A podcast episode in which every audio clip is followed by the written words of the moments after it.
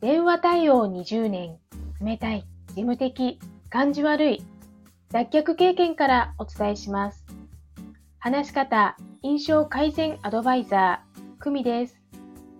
このチャンネルでは、話し方や印象改善のコツ、また日々の学びをアウトプットしています。今日は番外編、私の最近始めたことです。最近始めた朝の習慣を2つご紹介します。1、朝スクワット10回。2、休みの日は朝30分ウォーキングです。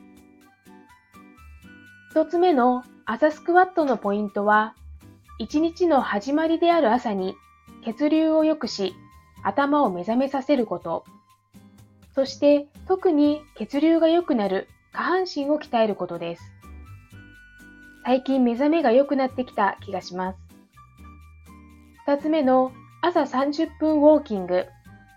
これは理想の一日の予行演習です。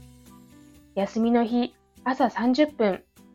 緑を感じる公園を鳥のさえずり、虫の鳴き声、風の音を感じながらゆったりと朝を始めます。